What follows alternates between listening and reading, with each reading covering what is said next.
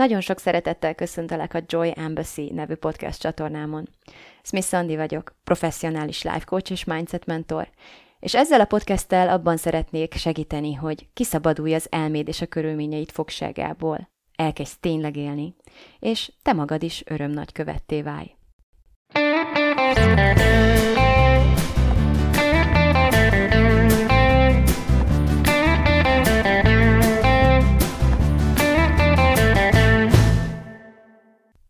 Szia! Szeretettel köszöntelek a Joy Embassy című podcast legújabb epizódjában, amikor is a hiányból fakadó problémákról, és ezen belül a hiánymentalitásról lesz szó. A minap, azt hiszem két nappal ezelőtt egy gyors felmérést készítettem a Facebook oldalamon arról, hogy ki hol érzékel hiányt jelen pillanatban az életében. Megdöbbentően sokan válaszoltak erre a kérdésemre, és uh, ahogy így uh, végigfutottam a válaszokon, azt a következtetést vontam le, hogy a top lista vezető az természetesen az idő. Ezen belül is nagyon sokan uh, megemlítették az én idő fogalmát, és a második helyezett az pedig a pénz volt.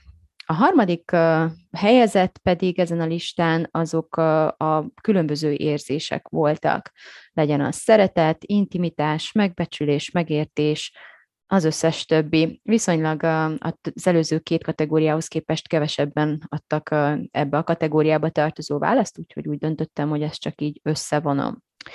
A második körben megkérdeztem a válaszadóktól azt, hogy mi lenne más, mit tennének akkor, hogyha több lenne nekik ebből a bizonyos hiányzó dologból. És hát részben meglepetésemre, részben meg egyáltalán nem túl nagy meglepetésemre, és nap mint nap ezzel foglalkozom. A, azt a következtetést kellett levonnom a válaszaikból, hogy kivétel nélkül mind olyan dolgokat uh, soroltak fel, amelyeket akár már most rögtön ebben a pillanatban is megtehetnének valamilyen formában. A hiány nagyon-nagyon ritkán szokott rajtunk kívül jelentkezni, vagy kizárólag csak rajtunk kívül a külső valóságunkban jelentkezni. Leges legtöbbször nem kívül van a hiány, hanem a fejünkben, a gondolataink között. És hogyha még a tényszerű valóság valóban hiányt jelezne is valamiféle körülményből, vagy valamilyen erőforrásból, a fejünkben és a lelkünkben akkor is teremthetünk bőséget bármikor, bármilyen helyzetben, bármilyen pillanatban. És hogyha ezt megtesszük, akkor a külső körülményeink azonnal el fognak kezdeni idomulni ehhez. Ez a, a bőségnek egy általam is nagyon-nagyon sokszor tesztelt és bizonyított törvénye. Most, ahogy ez a ponthoz érek, eszembe jut az Edith Éva Égernek a Döntés című könyve, amikor arról a helyzetről beszél, amikor a, már a szabadulásuk után, de még a menetelés közben, amikor korán sem volt biztos egyikük számára sem a túlélés, sőt, tehát ilyen végkimerülési fázisban picit eszméletére, hol, hol elvesztette, hol visszanyerte az eszméletét, és amikor elkezd azon gondolkodni, hogy neki most tennie kell, mert másképp ilyen hal, és először arra gondol, hogy nincs mit tenni, nincs itt mit tenni, nincsen semmiféle étel, de ezen a ponton most nagyon-nagyon élesen felidéződik bennem, ahogy elmeséli azt, hogy észrevette, hogy a hó alól fűszálak ágaskodnak kifele, már tavasz van, kora tavasz van, és elkezd azon gondolkodni, hogy ehetne füvet. És amint beindult ez a gondolata, abból a, abból a gondolatból kiindulva, hogy nincs, zéró, nincs mit tenni. A következő gondolat az volt, hogy lehet, hogy mégis van mit tenni. Nézd, itt van ez a fű, vannak állatok, amik füven élnek és szép, füvön élnek és szép nagyra nőnek, úgyhogy végül is van mit tenni. És ezen a ponton azt mondta, hogy hogy elkezdte nézni a fűszálakat, és elkezdte látni azt, hogy milyen sok van. És elkezdett gondolkodni az, hogy melyik fűszálért nyúljon ki. Tehát uh, hirtelen elkezdett lehetőséget látni, és elkezdte észrevenni azt, hogy abból, amiből, amire éppen van lehetősége, abból bőséggel áll a rendelkezésére, még akár válogatni is tud. És ez egy kiváló példája annak, amiről itt beszélek, hogy Igazából ennél szélsőségesebb helyzetet szerintem nem tudunk elképzelni, és nagyon remélem, hogy soha nem kerülünk olyan helyzetbe, hogy, hogy ilyen, ilyen dolgokon kelljen gondolkodnunk. Mégis ennél szemléletesebben nem is tudnám bizonyítani és igazolni azt, hogy gyakorlatilag nem létezik olyan körülmény az ember életébe, amikor a hiány az egy olyan mértékig valóságos fogalom lenne, mint amilyenné mi a fejünkben a gondolatainkkal szoktuk tenni, és érzelmileg átéljük ezt. Amikor hiányról és bőségről beszélünk, mégis a legtöbben azt gondolják, hogy a, a hiány azt jelenti, hogy valamilyen nyersanyagból vagy erőforrásból, tehát valami rajtunk kívülálló dologból, egy bizonyos adott körülményből kevés áll a rendelkezésünkre. Kevés vagy semennyi. És ezzel szemben a bőségről úgy gondolkodik a legtöbb ember, hogy ez pedig ezzel szemben az ellentétét jelenti, tehát valamilyen erőforrásból vagy nyersanyagból sok áll a rendelkezésünkre. Nagyon sokszor meg sem határozzák az emberek, hogy mit tartanak kevésnek, és mit tartanának soknak. Nagyon sokszor ezek nagyon absztrakt, teljesen mindenféle konkrétumokat mellőző gondolatokként futkosnak a fejünkben, hogy akár ez is, hogy kevés időm van, az egyik, amit ilyenkor megtehetünk, hogyha ezen kapjuk magunkat, hogy konkretizáljuk, hogy mennyi az annyi, pontosan mennyi a kevés, mennyi az elég, és mennyi a sok. Mert a legtöbbször ezt nem tesszük meg, egyszerűen beérjük azzal, hogy nekünk nincs egyáltalán, vagy kevés van. Az idővel kapcsolatosan ez természetesen még, még annyira sem lehet igaz, mint minden mással is, mert eleve időből mindenkinek pontosan ugyanannyi áll rendelkezésére naponta, másfelől pedig uh, alapvetően, mint olyan nem is, nem is egy létező fogalom, csak egy, csak egy uh, mentális uh, konstrukció, ami arra hivatott, hogy mi emberek megtaláljuk egymást a térben, és egyszerűen funkcionálni és boldogulni tudjunk legalábbis abban a formában, ahogy mi emberek gondolkodunk róla és mérjük ezt, ez, ez, ez egy társas játéknak az egyik szabálya, amiben nagyon régen együttesen megegyeztünk, már amennyire megegyeztünk, hiszen a mai napig is többfajta naptár van érvényben párhuzamosan. Szóval azt gondolom, hogy kimondhatjuk azt, hogy a hiányt vagy a bőséget magunkon kívül keresni, magunkon kívül megtapasztalni egy nagyon téves megközelítés. A hiány és a bőség a fejünkben, a gondolatainkban jön létre. Amikor a gondolatainkkal hiányérzetet teremtünk magunknak, valamiféle körülménynek az értelmezése közben, olyankor úgy szoktam ezt nevezni, hogy hiánymentalitásba kerülünk. Márpedig a hiánytípusú gondolkodás, a hiánymentalitás egy olyan fajta szemléletmód alapvetően, egy olyan fajta megközelítése az életnek, amit ö, kellő és sorozatos gyakorlással sajnos szinte a személyiségünk részévé tudjuk tenni. Alapvetően a természetünk, az emberi természet és az evolúció természetesen ráerősít erre. Tehát természetesen evolúciós okunk van, amikor valamilyen erőforrásnak a hiányát érzékeljük, gyakorlatilag bekapcsolni az agyunkban azokat a vészjelzéseket, amelyek ilyenkor azonnal az életben maradó ösztöneinket kezdik felébreszteni, és természetesen egy nagyon komoly történelmi, evolúciós és emiatt neurobiológiai oka is van annak, hogy a szűkös erőforrások közepette az agyunk természetesen automatikus reakcióként hiányt okozó, hiányérzetet okozó gondolatokkal reagál, ami egészen el tud durvulni, tehát egészen könnyen át tud fordulni a pánikon keresztül, egész konkrétan a halál félelembe, vagy az élet, életösztönöknek az olyan formájú megnyilvánulására, ami egy emberi viselkedésben sokszor kívülről nézve akár megdöbbentő lehet, különösen amikor kívülről nézve mondjuk nem is indokolt az, hogy ez az ember miért tört be egy másik emberhez például, vagy bizonyos rablások, bizonyos lopások miért történnek, nem tudjuk megérteni, nem tudjuk beleélni magunkat egy olyan embernek a helyzetébe, aki, aki valóban egy végső kétségbeesésből hajt végre olyan cselekedeteket, amelyeket semmi másféle módon nem tudunk indokolni, nem tudnánk megmagyarázni.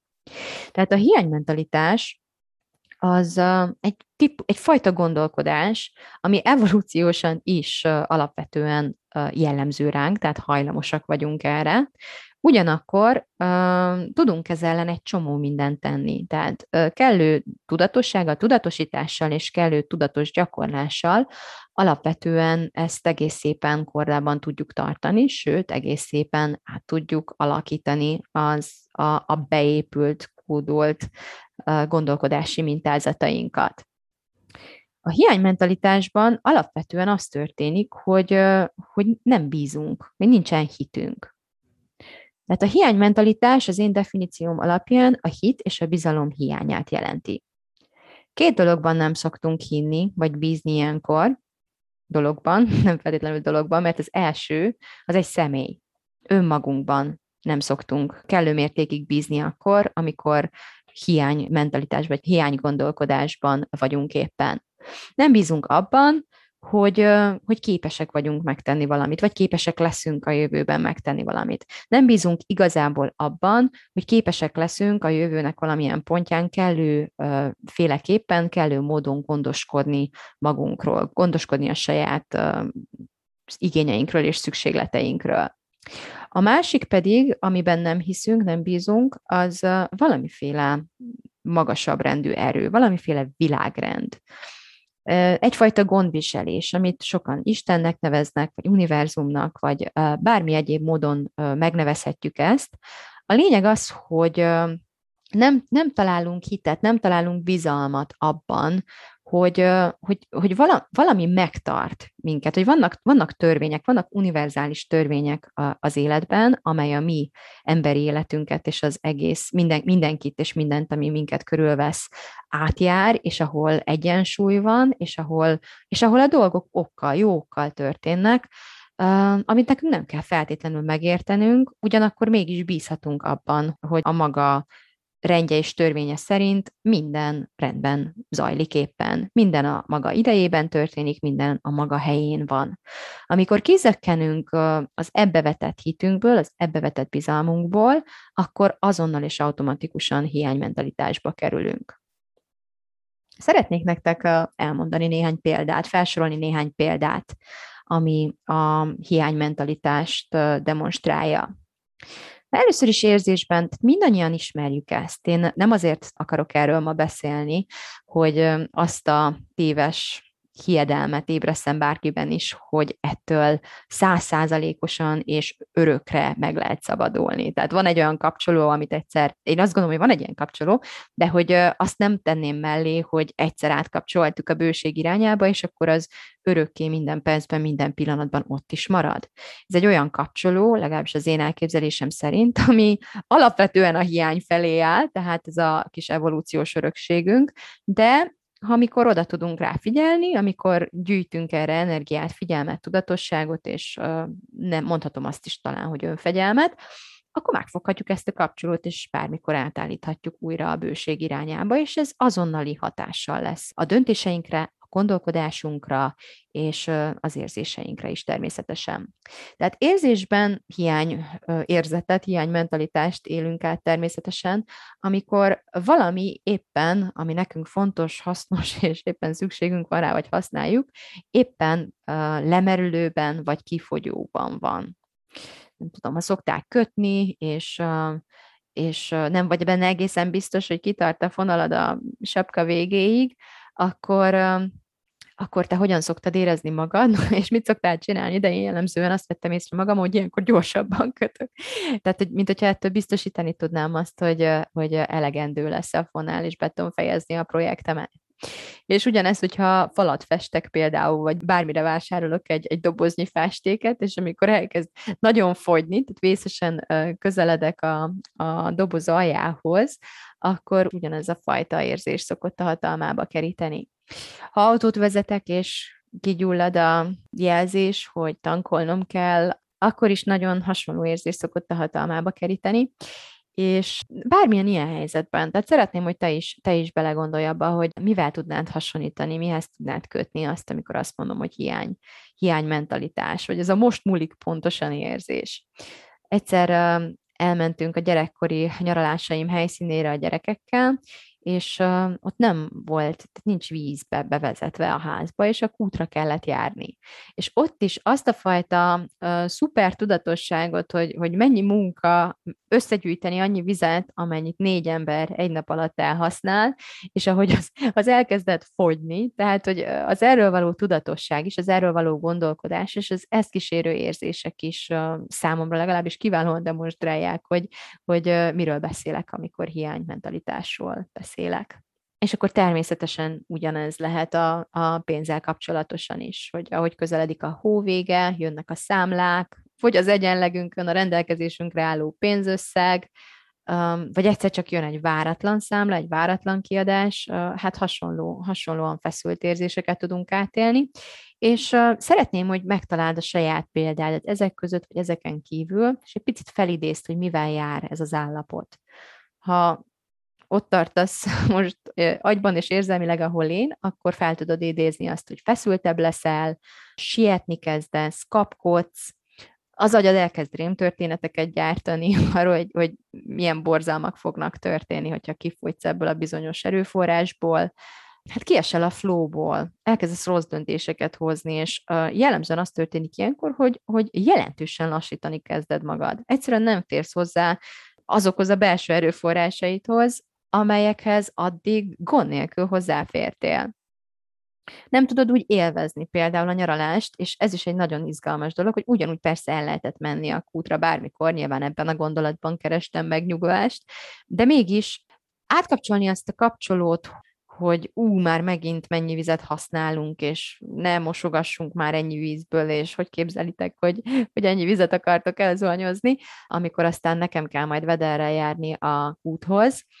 Ezt átkapcsolni azokra a gondolatokra, hogy de jó, hogy a kútban bármennyi víz van, de jó, hogy de jó, hogy nem történik igazából semmi probléma akkor sem, hogyha újra meg kell töltenünk, de jó, hogy most konkrétan és testközelből szembesülünk azzal, hogy igazából milyen érték a víz, és hogy mennyi mennyit elhasznál egy négyfős család, még akkor is, hogyha ha nagyon-nagyon minimalizálja a, a víz felhasználását.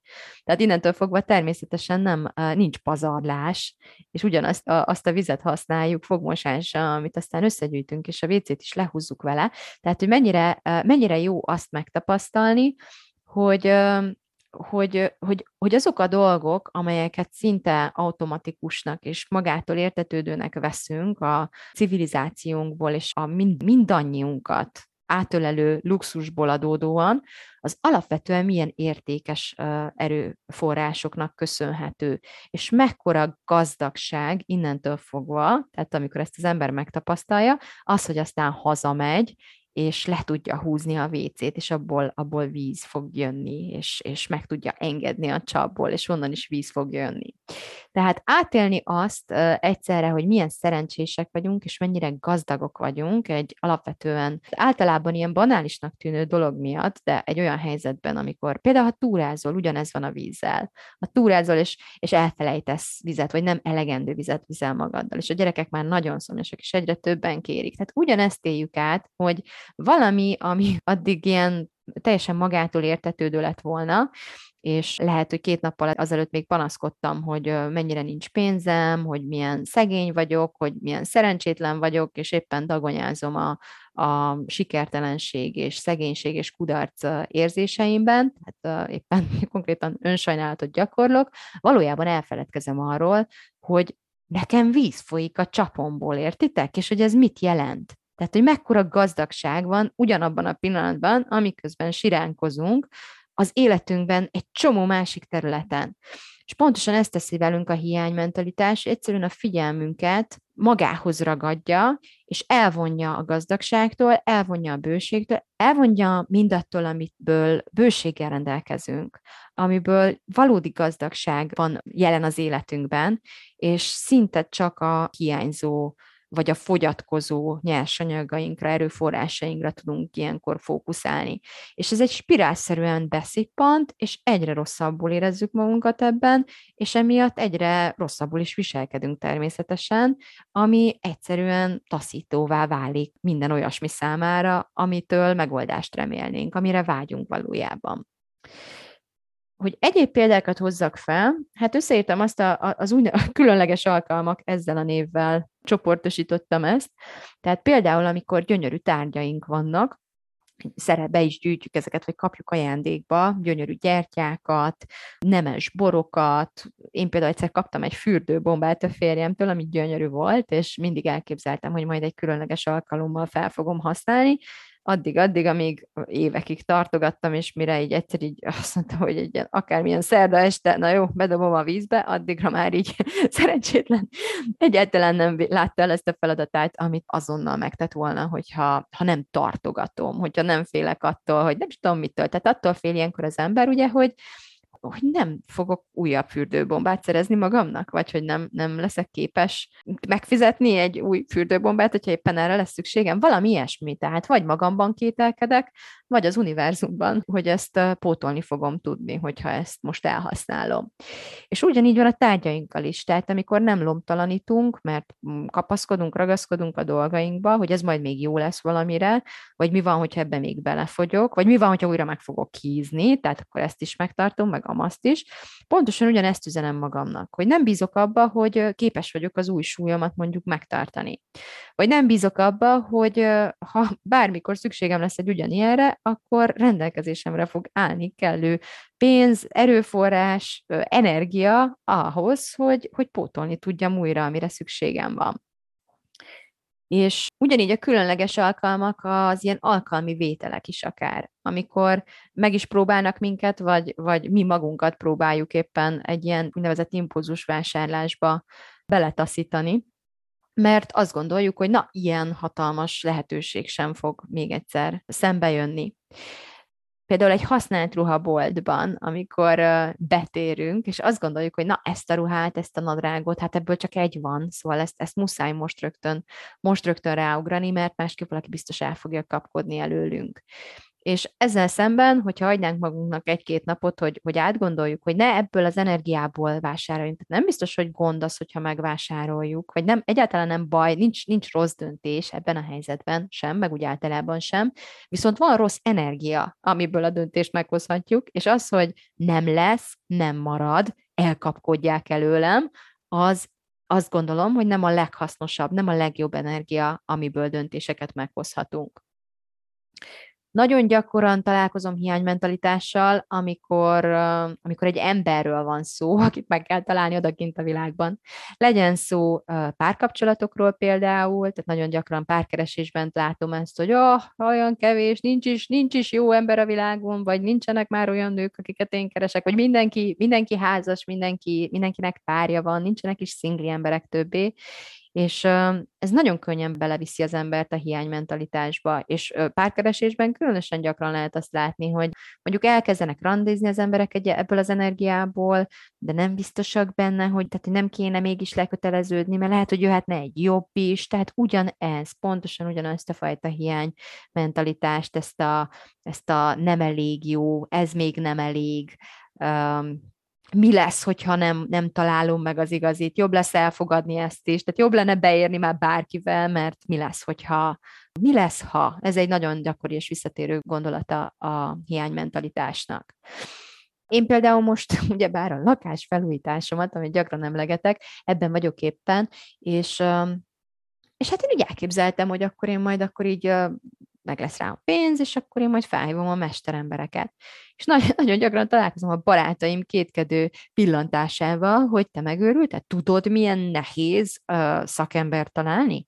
És ugyanez volt, amikor takarítóról volt szó, vagy amikor babysittert kerestem, ugyan, hát ez lehetetlen. Tudod, te milyen nehéz? Tehát, hogy ez a reflex jön így mindenhonnan, és az emberek nem veszik azt észre, hogy ez hiánymentalitás. A valóságban még fel se tettem mondjuk egy hirdetést. Én például, amikor feltettem egy hirdetést a, a babysitter keresésre, akkor engem bőséggel elhalmoztak ajánlatokkal, tehát nekem egy egészen másfajta valóság elevenedett meg előttem, mint amit a többiek sugaltak felém. Ráadásul én tudom azt, hogy az emberek ezt merő jó indulatból teszik, tehát ők csak, ők csak meg szeretnének engem, nem is tudom pontosan, mit szeretnének, megkímélni a csalódástól, vagy igazából hogyha te is ezek közé tartozol, kedves hallgatom, akkor ezen a ponton meg is szeretném kérdezni tőled, hogy uh, tulajdonképpen miért érzett szükségét ilyenkor, hogy közöld a másik emberrel, hogy tudod, milyen nehéz találni egy férfit, vagy tudod, milyen nehéz találni egy szakembert, vagy tudod, milyen nehéz találni erre egy embert.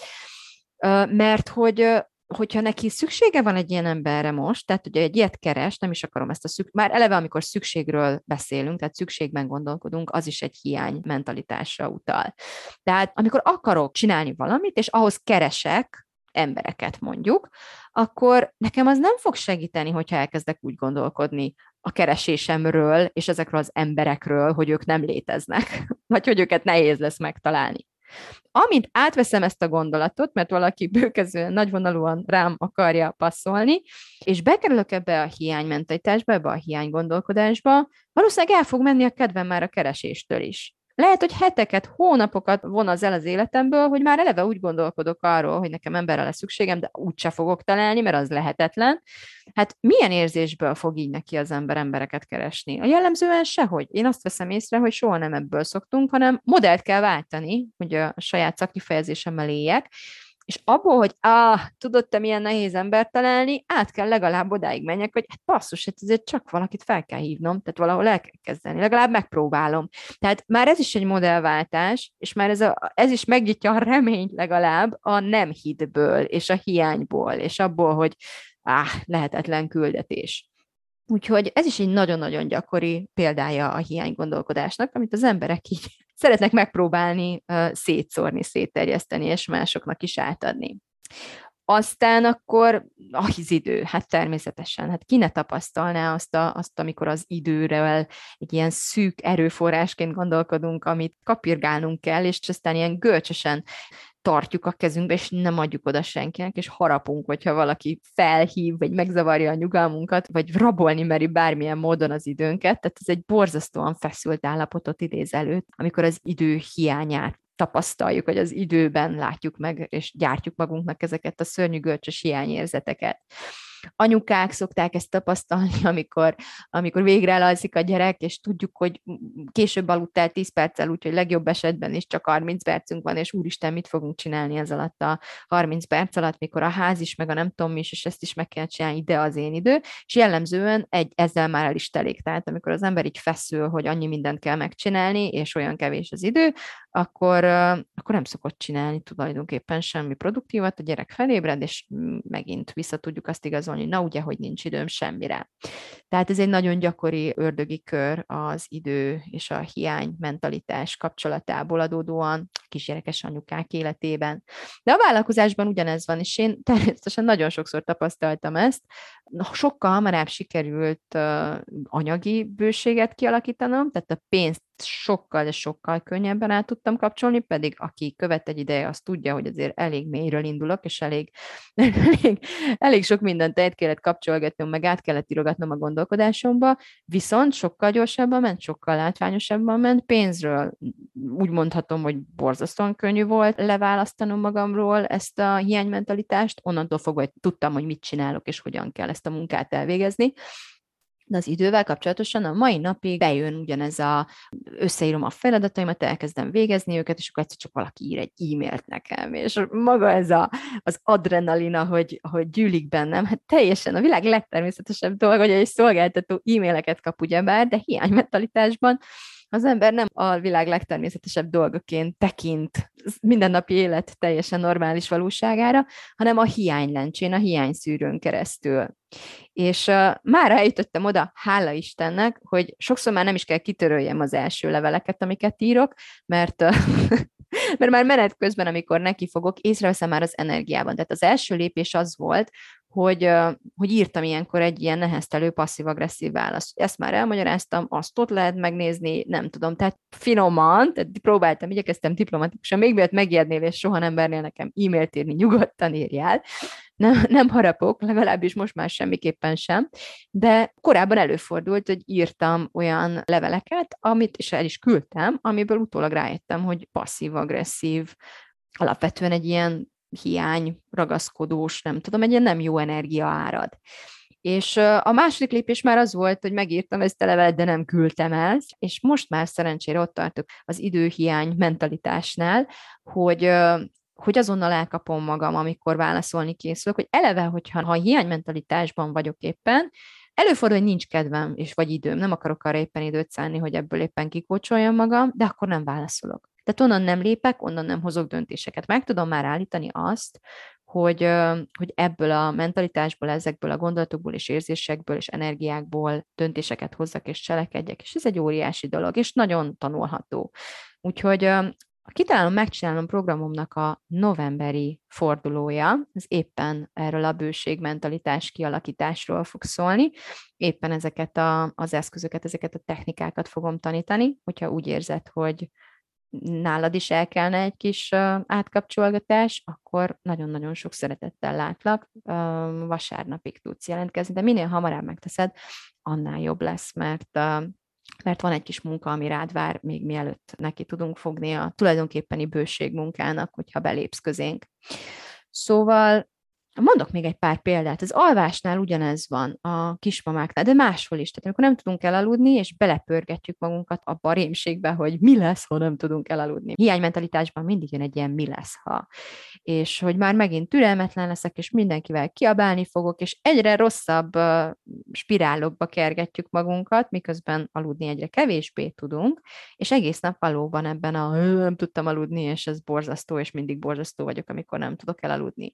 Tehát a kevés alvás, ja igen, az alvást is többen is kiemelték a, a kis ö, felmérésemben, de kevés alvás is egy olyan dolog, amit ö, mentálisan tök jól meg tudnánk magunkkal beszélni.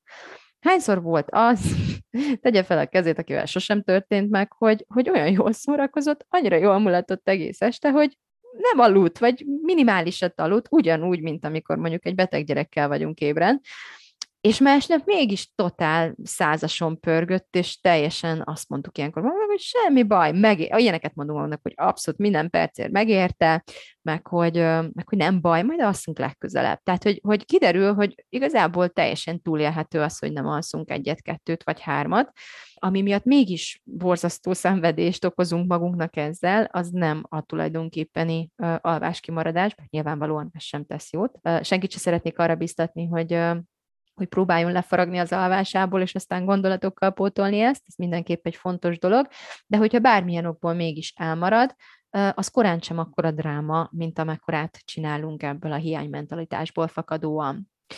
Hányszor hallom az ötletekkel kapcsolatosan, hogy van egy, egy, egy ötletem, de nem mondom még el, nem, nem szabad senkinek sem megtudni, mert biztos, hogy el fogják lopni, biztos, hogy le fogják nyúlni. Tehát amikor ez a bizalmatlanság van bennünk mások felé, az univerzum felé, vagy önmagunk felé, hogy mi van, ha nem csinálom meg, vagy mi van, ha a másik gyorsabban csinálja meg. Eleve a versengésben és a hasonlítgatásban is legeslegtöbbször ez a, ez a fajta hiánymentalitás köszön vissza, mert méricskélek, mert neki biztos több van, mert nekem kevesebb jutott, vagy majd kevesebb lesz, és neki több lesz. Tehát amikor azon kapom magam, hogy hasonlítgatom meg a másokhoz, vagy félni kezdek másoktól, hogy engem kifosztanak, kirabolnak, ellopják az ötleteimet, vagy az anyagaimat, megosztják egymással.